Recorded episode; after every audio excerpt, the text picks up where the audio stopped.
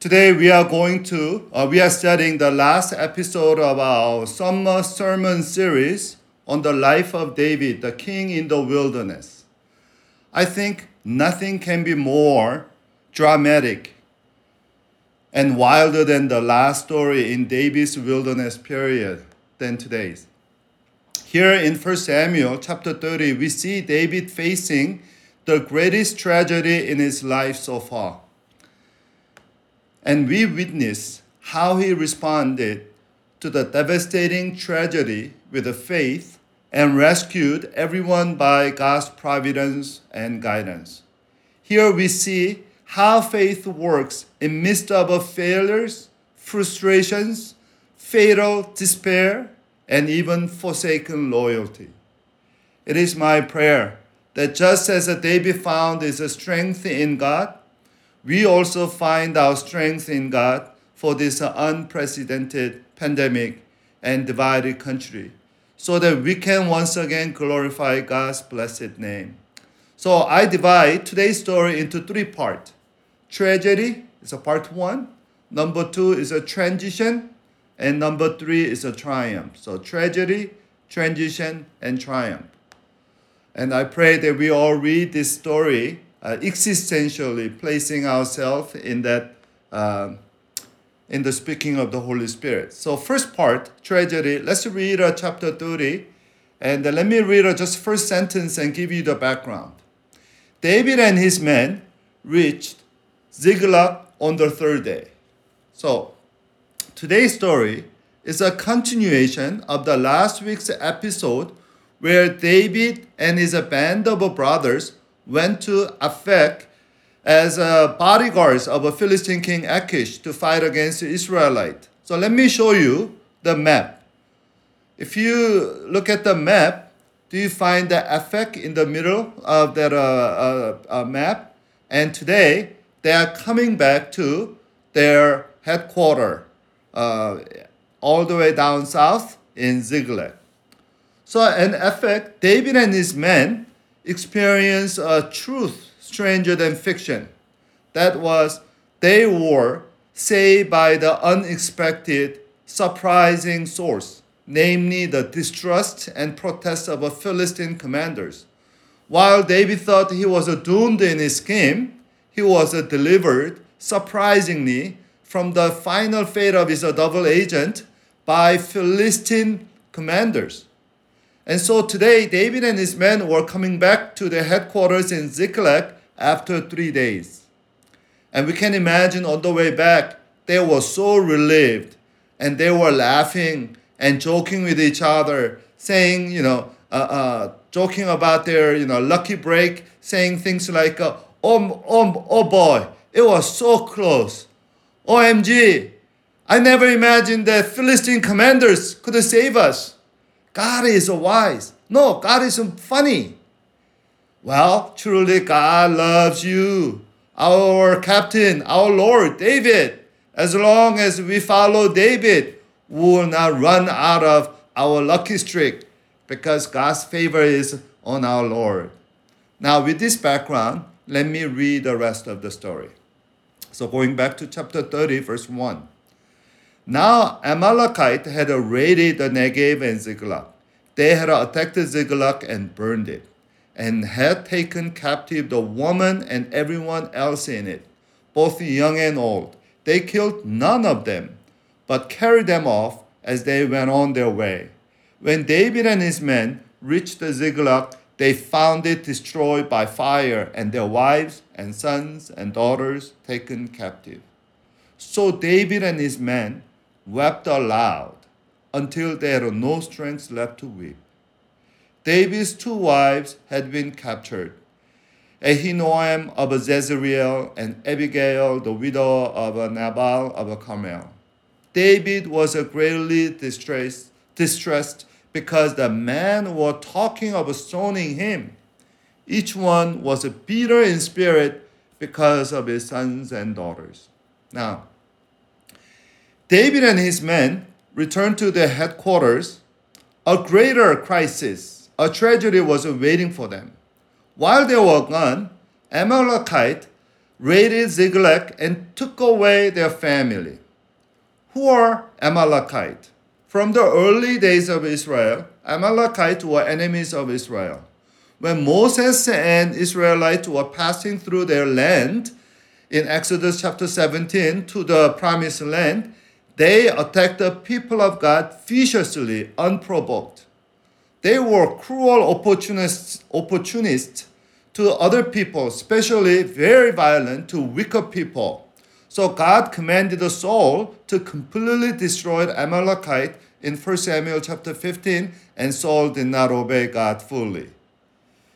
In today's story, Amalekites have done once again. They acted ruthlessly, plundering Ziklag and David's you know, uh, uh, adopted the city in Philistine and taking alive all the women and children of his men, including David's own two wives. It's like human traffickers kidnap your wives and children. And the worst part of the tragedy was that it was your fault. It was your fault. Why was a tragedy David's fault? It was David who took his people to Ziklag. We saw in chapter 17 that David defected the Philistine instead of depending on God and in sovereign you know, protection. Here, David lived uh, in Ziklag for a year and four months. And Amalekite, they are well aware of David's presence in Ziklag. And David and his men were also raiding Amalekite and others. If you remember, you know, uh, chapter 27, verse 8. Now David and his men went up and raided the Geshurite and Gozerite and Amalekite. And when David attacked the area, he did not leave a man or woman alive, but took the sheep and cattle, donkeys and camels and clothes. Then he turned to Achish, the Philistine king, to report about his raid. The only difference between David and Amalekite was that David did not spare anyone in his raid in order to keep his double agent cover before the Philistine king. While the Amalekite did not mind people knowing that they were in slave trade. They didn't kill anybody, not because they are humane, but they are, they are, they are they're selling these uh, uh, people as a slave. So today's tragedy is what we commonly say what goes around uh, what what you know what goes around comes around. What goes around comes around. Here we need to recognize this. God was allowing david to finally see the miserable failures of his own scheme in multiple dimensions multiple dimensions. But we'll look at the two particular you know pain and you know failures and tragedy First, David lost his family. Verse 5 David, two wives had been captured uh, Ahinoam of Jezreel and Abigail, the widow of Nabal of Carmel. Nabal of Carmel. Verse 5 is almost identical of chapter 27, verse 3. David and his men settled in Gath with Achish, and David has two wives, Ahinoam of Jezreel and Abigail of Carmel, the widow of Nabal. Many commentators think that a main reason for David's departure from territory of Judah to the land of a Philistine was because of his own family. To protect his family and the families of his increased community, David compromised his faith and trust in God and resorted to political exile. If David was uh, only David was David and only handful men, they probably stayed in the land of Judah. But because his community is growing and Saul is after them, David thought, I have to take them to more uh, safer and secure and stable area. So it was a David who took them there. And today, this is David's scheme completely shattered. The very ones that he wanted protected most were kidnapped and he didn't know where they went or taken. It's a one thing to lose something precious, it's another thing to lose something precious because of yourself or your plan or your decision. It's my fault. These four words, nothing more painful and more condemning than this four words. My is my fault. It's my fault. David is facing his own self condemnation here. 20 years ago, I heard that very cry, It's my fault, from a sister in my church. She was a core member of a church, and she had a younger sister who recently graduated from UC Berkeley. Her sister was struggling with a manic depression, and uh, this member of our church brought her sister, to, sister thought that our church and our very strong small group ministry could help her. So after a year, her younger sister got better, and uh, uh, she she was happier, and finally she found a job. And before starting a new job, her younger sister decided to visit her relatives in South Korea. And when she asked her older sister whether she needed to take a depression medicine or not, her older sister said, "Well, you've been managing yourself well without medication for several months now." Why don't you just, and then you will be there just a few weeks. Why don't you just go without it, and enjoy yourself? You're in vacation. A few weeks later, her younger sister committed suicide. The first word from that older sister, me, was Pastor Paul, it was my fault. It was my fault. We had a long conversation about the fate of Christians who committed suicide. And I want us to know this clearly. Not all suiciders go to hell, as some dogmatic Roman Catholics or conservative Christians, you know, believe. Manic depression is a serious sickness like a cancer. As a cancer kills person, manic depression or some severe mental, mental, mental illness kill people is different from God denying and life cursing suicide. So don't make a judgment on people's suicide and then you know their fate. Now, David and his men, they felt they're feeling the heavy weight of self-condemnation. So they weep bitterly until their strength is out. But that's only beginning. David was uh, about to face another tragedy and crisis. That was condemnation of his own followers. They were mad at David. When some people are in tragedy, their defense mechanism takes them over. It is a known, awful human self defense mechanism that is blaming others and making others a scapegoat of your problem. Isn't that what we see in our country right now? Conservatives blame progressives, you know, conspiracy, and pro- progressive, you know, condemn the conservatives' policy. You know, it's so easy to blame others.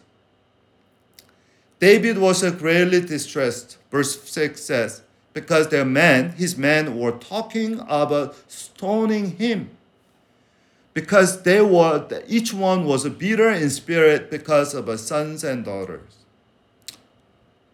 And look here, just an hour ago, they were joking with David and they were grateful to his leadership. Now they hate him more than anything. That's a human nature. Here, atoning, stoning David means uh, it is they are thinking about a communal trial and public execution done by their own community. Stoning means that everyone condemns David and everyone casts their stone to the guilty, the David. David had a mutiny and rebellion within his own community. And the majority of his community was about to be swayed by this very awful easy way out. So this crisis changed David all of a sudden from leadership to a liability.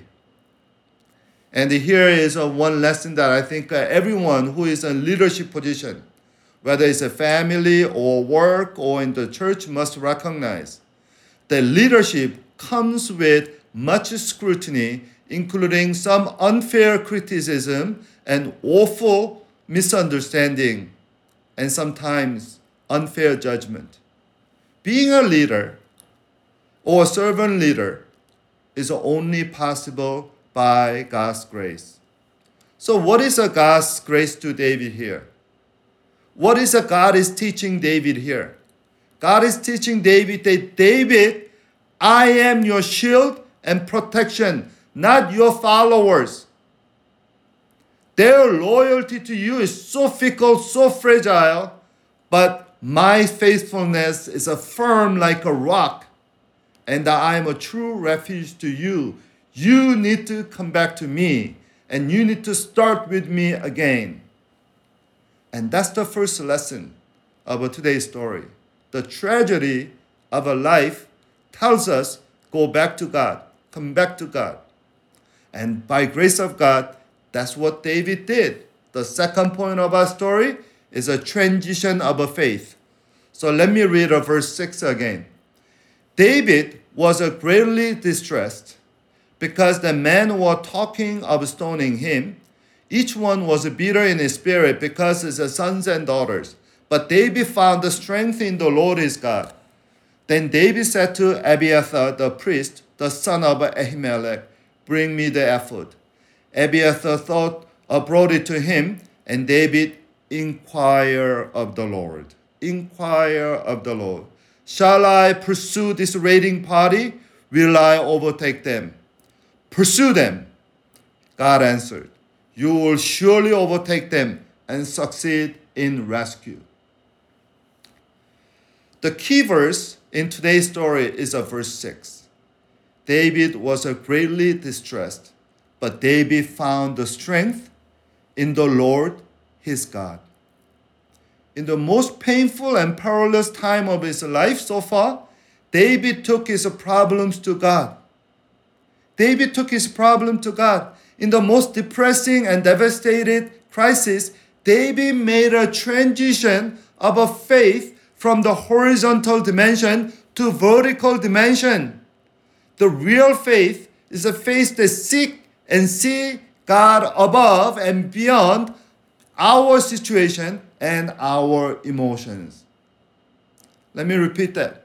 True faith is see God above beyond my circumstance and my feeling.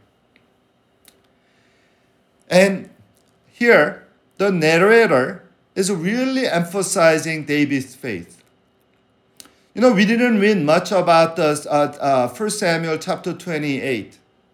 There we actually saw Saul in a very similar crisis like a David. Just like a David was surrounded by troublemakers in chapter 30, chapter 28, Saul was oppressed all around by the Philistine and their, their, their coming battle and the little hope of victory. But where did the Saul, King Saul, take his problems? He didn't take to God, to a spiritual medium. And he, you know, through the medium, he called his, you know, old pastor Samuel from heaven. And then, you know, if you look at the chapter 28, verse 15, the Samuel said to the Saul, Why have you disturbed me by bringing me up? And then there's Saul said, I am in great distress. I am in great distress. In Hebrew text, it's the same word in the chapter 30, verse 6. David was greatly distressed. And then later, verse 28, Saul said his strength was gone. Now, why didn't God answer Saul? You know what? First of all, Saul killed God's priest, Abiathar's father, Ahimelech, for no good reason. And that's why Ahimelech, and uh, uh, Abiathar, fled to David with a priestly ephod which has Urim and Thurim to discern the God's will. And so, he never repented anything before God. Throughout Saul's life, Saul always sought God to use him, not to be used by him. He always, you know, he, he always sought God to use him. Saul saw his kingship not as a God's calling, but more like his own right, his own creation. Basically, Saul treated God like a genie, a powerful, divine, magical servant to meet his, you know, to satisfy his, his wishes and whims. That's why God was silent to Saul. And with God's silence, Saul sought spiritual medium and everything else. At the end, his strength was gone. In contrast, David found his strength in, in his strength in great distress in God because his faith in God. Regardless, this text, uh, reading this text together intensifies the, the contrast between two anointed kings here. Saul's action prove, prove beyond the question that he was he has become unsuitable as a king, while David's actions will illustrate again why he will become the ideal king of Israel.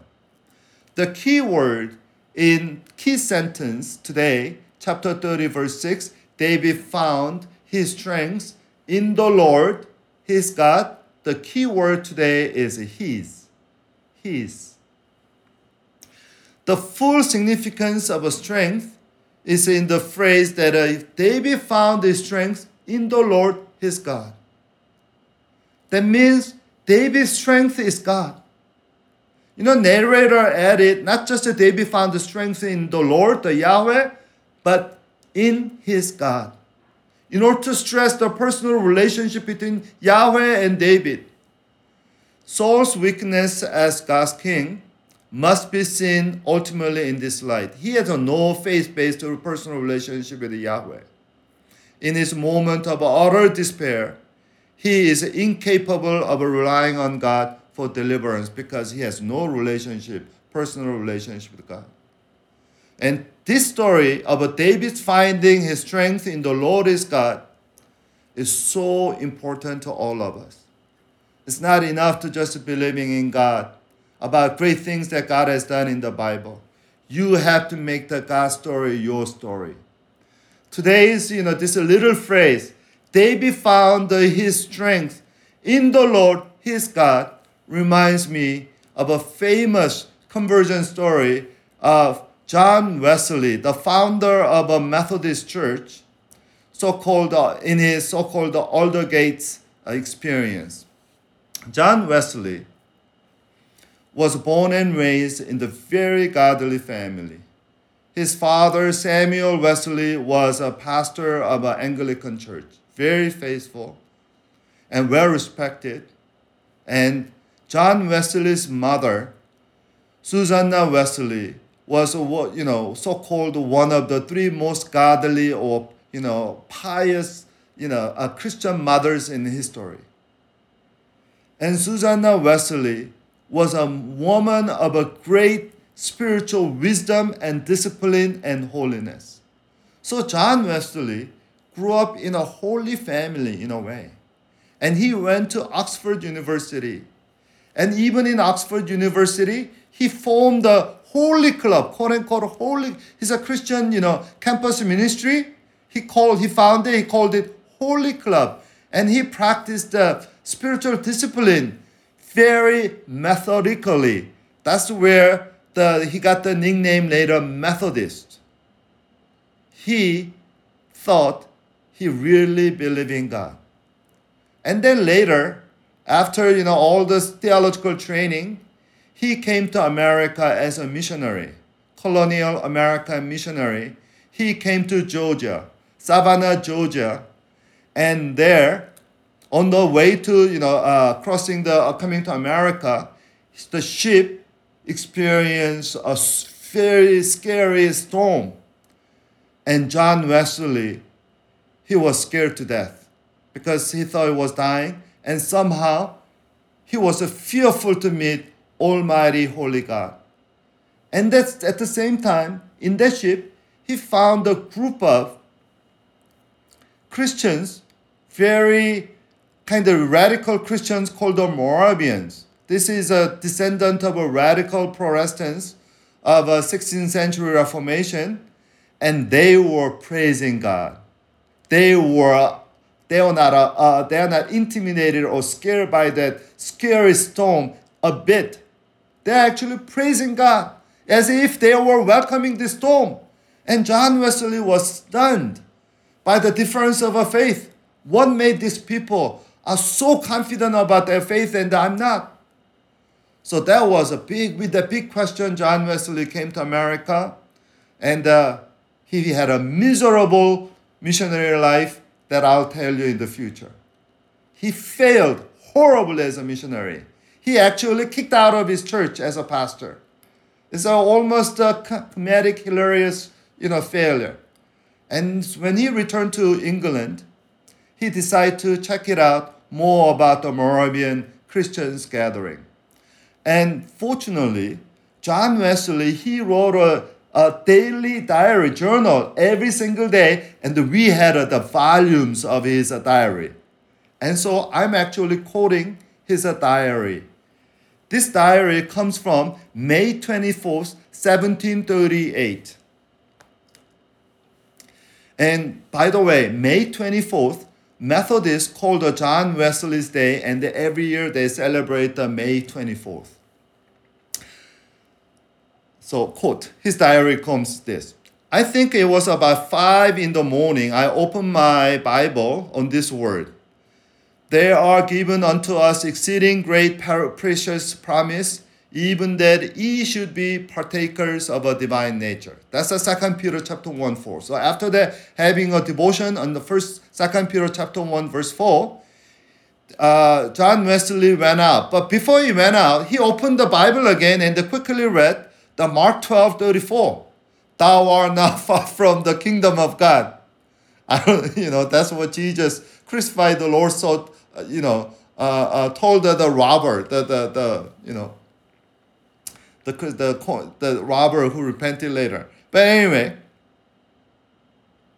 and then in the evening, he said, I went unwillingly to society, Moravian missionary community in the Aldersgate Street, and where one was reading Luther's preface to the Epistle to the Romans. So Priest Cyril was not even preaching from the Bible, he was reading preface to book of Romans about a quarter before nine. John Wesley even remembers time. While he was describing the change which God works in the heart through the faith in Christ, I felt my heart strangely warmed. I felt I did trust in Christ. I, Christ alone, for salvation. An assurance was given me that He had taken away my sins, not the sins of the world, my sins, even mine, and saved me, not just the world, save me from the law of sin and death. There, John Wesley recognized whatever as Christ has done. It's not just a world. He's not a savior of the world. He is, God is, Jesus is his savior. And all of a sudden, he realized that God he confessed is no longer just God of his parents, God of his church, God of whatever you know Christian theology believe. It's a his God. And that understanding, that realization warmed his heart strangely that God loved me so much that he gave his only begotten son that I shall not perish but have eternal life. All of a sudden John 3:16 became God's you know promise to him personally. That's the faith. Christian faith without assurance of a salvation. This is a personal assurance of a relationship with God. It's not authentic biblical faith. If you are not sure about your salvation, you need to really know God. And we invite you to Cornerstone Bible Study, our first Bible study in the church, and other Bible study in the church.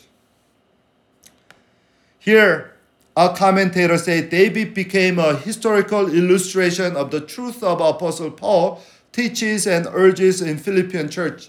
That is, Paul said in the Philippians chapter 2, verse 12 to 13, continue to work out your salvation with fear and trembling, for it is God who works in you to will and to work according to his good pleasure. When you have a faith in God, that faith make us work. Faith and work cannot be separated because when we have when we have a faith with God, we recognize God working in us, in me, to will and act according to His good purpose. You know, believing God is not just, you know, Jesus died for me so I can go to heaven. More than that. Of course, that's the faith. That's the promise of God.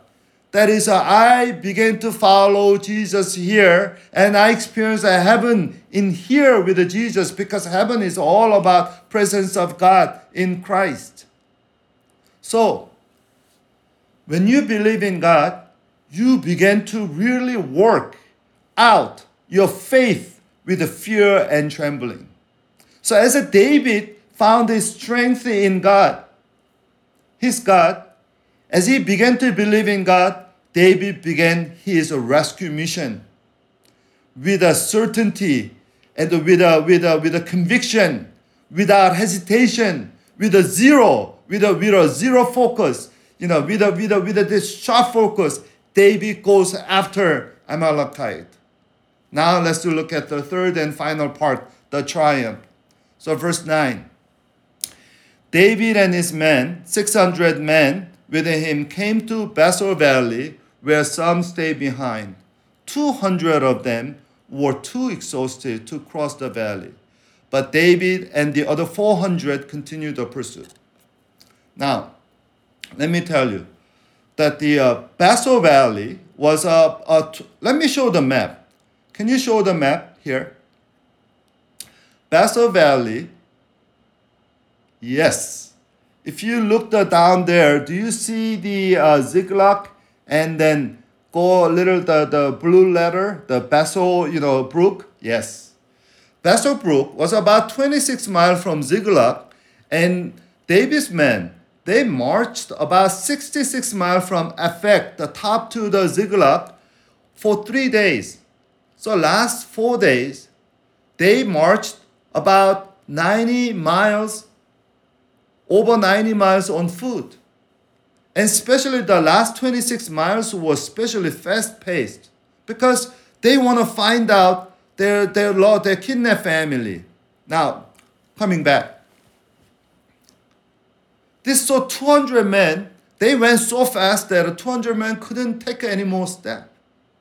You know, have you had an experience? You want to run one, which is just one most Probably June can tell us about that. June is a marathoner, so ask June Choi about his first you know, marathon experience. It's a really, you know, this this 200 men, they remind me of a great, you know, the scene in the Great Western.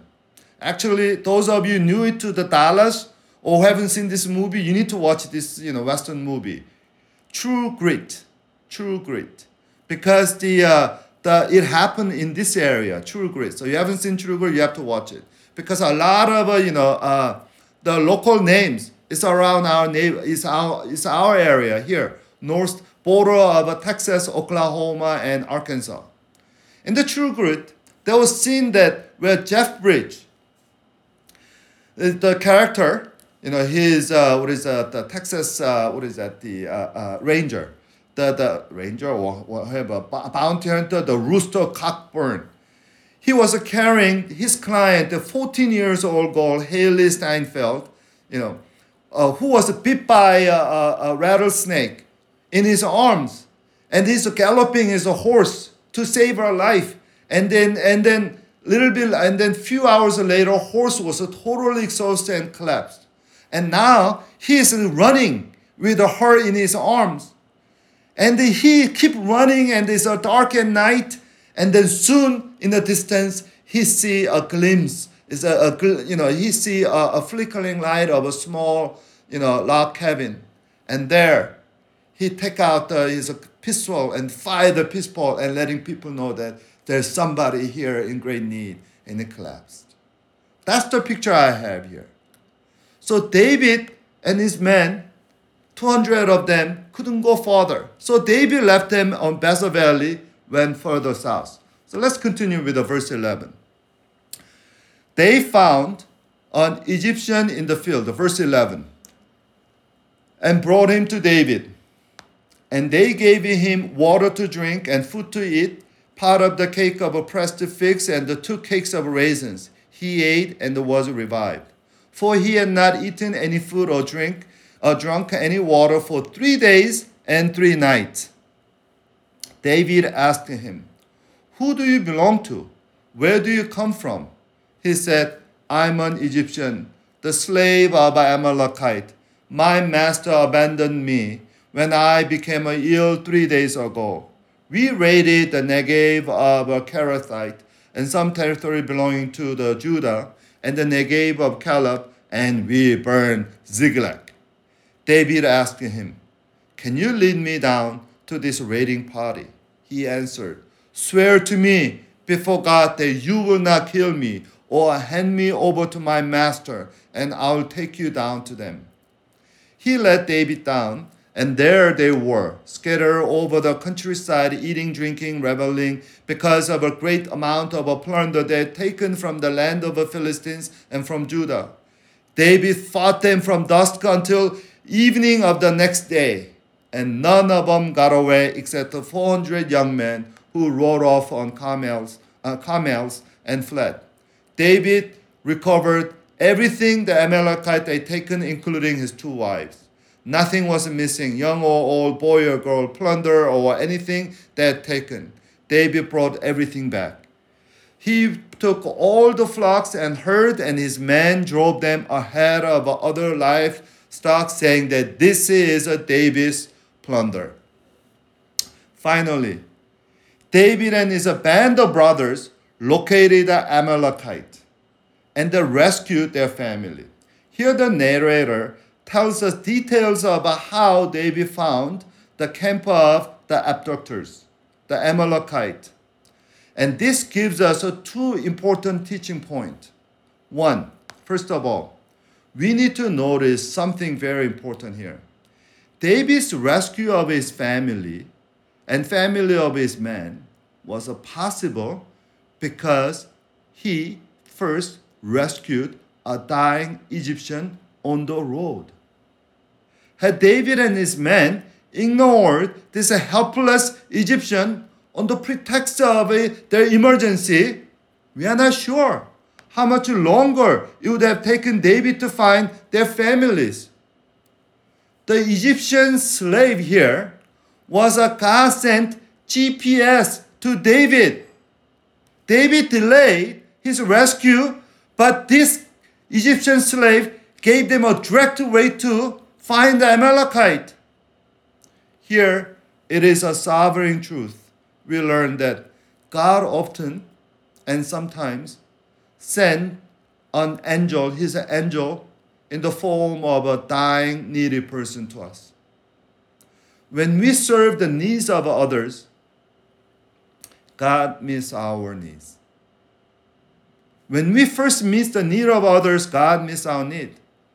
From this, we have people made an old saying.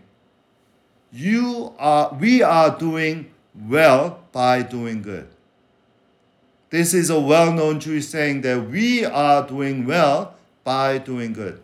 Doing good to others is ultimately doing good to ourselves we reap the benefit of our own kindness to others. That's the you know, important lesson here. And I must emphasize it here. For us to seek and reach out to BIP is ultimately, it is good for our lost friend and lost child of God, but it's, it's going to reward us more than anything else. When we become a part of God's rescuing party, let me tell you, we will be more blessed. Sometimes I feel like we need that bless, blessing as much as the rescued. The other important lesson comes from this uh, com- comes from a lengthy conversation between David and Egyptian slave.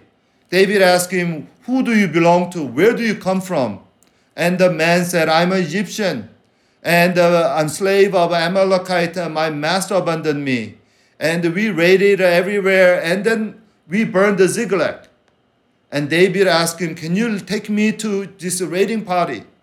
And then the, the Egyptian slave said, "Swear to me before God that you will not kill me or hand me over to my master, and then I'll take you down to them." You know, David's question to Egyptian slave that where do you belong to? Where do you come from? That's the very question the narrator wanted to ask David. David, do you know where do you belong to? David, do you know who you belong to? Where do you come from? The narrator was basically saying, David, you belong to God. You're from Judah. But what are you doing in this Philistine land? How did you get lost with, from, from your master? Did he abandon you? No. You're the one who abandoned your God. You know, this question is a self reflective and self learning or heuristic question. And the slave's second answer is another you know, significant telltale.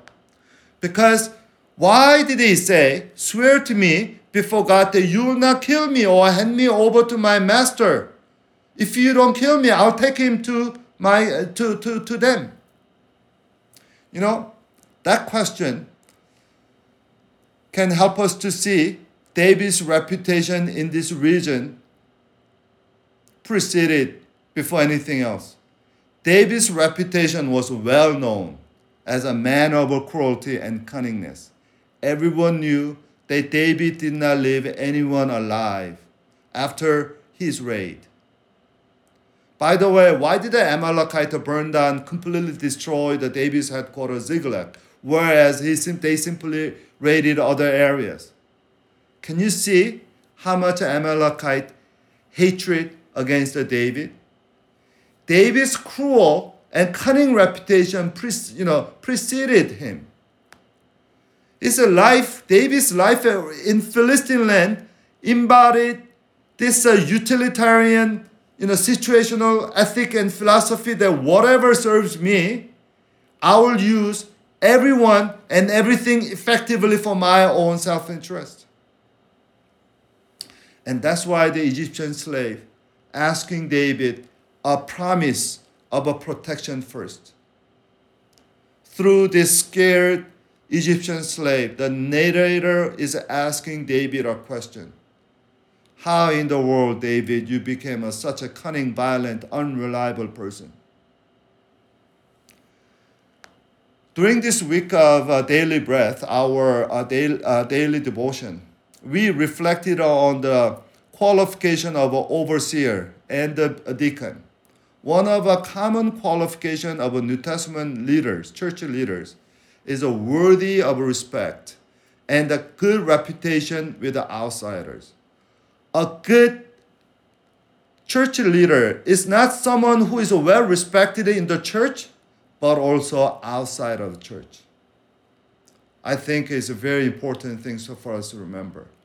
To reaching out to VIP cannot be done without our general moral standing and ethical excellence in our neighborhood, schools, and the workplaces. Now, let's see the conclusion. This is the last story of David we read in the first Samuel. Let us read what happened about the triumphant you know, rescue. Verse 21. Then David came to the 200 men who had been too exhausted to follow him and who were left behind the Bethel Valley. They came out to meet David and the men with him. With him. As David and his men approached, he asked them how they were. But all the evil men and troublemakers among David's followers said, Because they did not go out with us, we will not share with them the plunder we recovered. However, each man may take his wife and children and go. David replied, No, my brothers, you must not do with what the Lord has given us. He has protected us and delivered us into our hands, the raiding party that came against us. Who will listen to what you say? The share of the man who stayed with the supplies is to be same as to what that of him who went down to the battle. All will share alike. David made this a statute, an ordinance for Israel from that day to this. There were several, there are two layers of a triumph here. There is an immediate triumph, there is a permanent triumph. David's rescue here was a more than a rescue. They hit the greatest financial success they had so far in David's wilderness period. They not only retrieved and recovered their wives and children and belonging, they reaped a great windfall of a Amalekite previous race. Everything Amalekites worked hard for now became David and his men. And this is an extra blessing they didn't expect. Now, some of David's men claim their, their portion based on the merit. And they are looking at the whole thing from perspective of a mercenary. David is no longer a mercenary. David did not see this victory from perspective of a mercenary. He saw perspective God's mercy and grace. To David, this is what God has done for them. It's not what he did. It's more than that. David saw God's gracious redemption, and this victory came from God's grace. So he decided a new way of sharing the fruit of victory. That is not based on merit, but based on God's grace and mercy to all. He distributed the, the, the war booties equally among everyone. Here is the here's a here's a great lesson. If I win, everybody win. If we win, everybody win. That is a true spiritual victory, brothers and sisters. You know, true definition of a success in life is not just my success. My success is a truly God's success, and therefore it's everybody's success. Hallelujah. Are we really fighting for God's success or just my personal success? Whatever we do, we do for God's glory and common good of everybody. Now, there is another permanent triumph here. Let me read verse 26 to 31. When David reaches Ziklag, he sent some of the plunders to the elders of Judah who were his, uh, who were his friends, saying that here is a gift for you from the plunder of our enemies. David sent it to those who were in Bethel, uh, Ramoth Negev and Jatir, and those in Aroer, and the Shimoth, and the Eshtemoa, and the Raquel, Rachel, and those in the towns of Jerahmeelite and Kenite, and those in Hormon, Ombo, Ashan, and the Attack, and the Hebron, and to those in all the other places where he and his men had roamed. You know, all this, David's sharing of gifts with the outsiders. It's not just you know outsider, it's a Judite. You know what is pointing out? David is returning to Judah. David is coming back from land of a Philistine and then back to his home area, hometown, home, home country. That's why he sent uh, gifts. Here, David's sojourning and spiritual defection in Philistine land came to an end. And the la- this is the last time we see David in the first Samuel. The next time we see David in the second Samuel chapter 2, we see David going up to Hebron, the main, say, main city of his tribe, Judah. David, you know, we've been studying. So this is a conclusion of our summer series. First Samuel chapter 22, we saw David going to cave of Adullam. And that's where David met 400 other heartbroken men and formed his community. Now, seven chapters, eight chapters later, we see David's community triumph and victorious. And now they're ready to serve God. By God's grace, David became more than survivor. By God's he he started in a wilderness alone as a fugitive, and he in the middle he received a ratek sort of an army of 400 discontented men. But few years later, David ended up having a trained warriors. David's band of brothers later was recognized a mighty warrior of David in First Chronicle chapter 11. David had a hard time in the wilderness. He struggled. Sometimes he failed, but he repented. And through all this, he was refined. He became ready to serve God.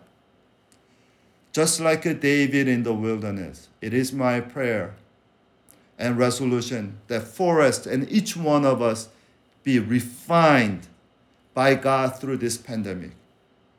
We continue to focus on God and faithfully follow God's calling for us in our house church ministry, our Good Shepherd College, and our daily devotions, such as a daily breath or whatever your, your own daily devotions. And God will richly bless us and use us mightily like David. I'm, I told you before, what's going to be your testimony after this pandemic? When people ask you, when your children and grandchildren later ask you, what did you do this during that pandemic? I'm going to say, I watched a lot of Netflix. Is that what you're going to say? I pray. Of course, I'm nothing wrong about watching Netflix. People, I watch some Netflix. There's some good movies. Okay, I'm not against Netflix. Point is, I hope we are refined. We are refined. And we're ready. When we come out, we are ready to serve God. I'm going to pray, but right after prayer, we're going to sing a song. I chose a song, special song of dedication today. Yes, I will. This is kind of new song, but it's based on Romans 8:28. God works all things good for those who love him and called according to his purpose. When we love God in our wilderness, God will never fail to lead us at the end. When we will choose to praise God, choose to lift His praises in our lowest valley, God will never fail us. And He will never be late to bless and use us for His glory. Let's pray.